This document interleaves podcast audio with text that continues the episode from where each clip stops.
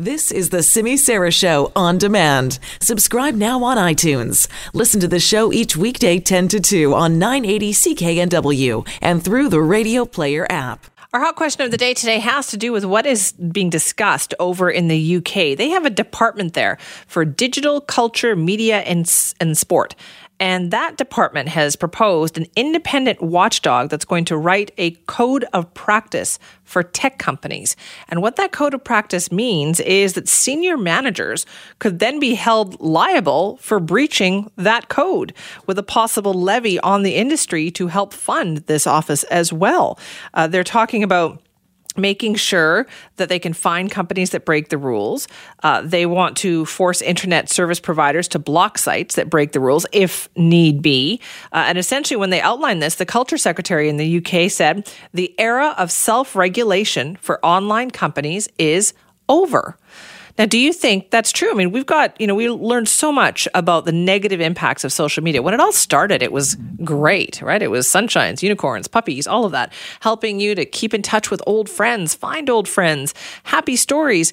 But we know now, years later, that is not the case. There's a dark side to social media as well. There is misinformation, there is trolling, there is electoral interference, and we're learning more and more about how that is impacting our daily lives and our society. So, we're looking at what the UK is doing today, and we're asking you do you think social media companies in Canada also need more regulation? Do you say yes, they definitely need more oversight, or no, that's a threat to free speech. Now, I want you to think about this one and give us your answer. You can email me, simi at cknw.com. You can go and call our buzzline. That number is 604 331 Buzz, 331 2899. Let us know what you think about that.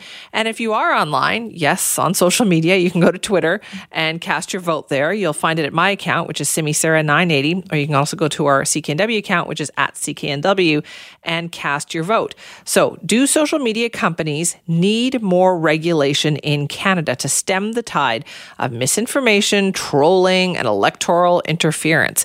Is it time for us to do something about all of that? They are trying to, it sounds like, at least look like they're doing something. We heard how Facebook this morning announced that half a dozen pages or so were taken down this morning. They're saying they're enforcing their policy on extremist content and hate groups.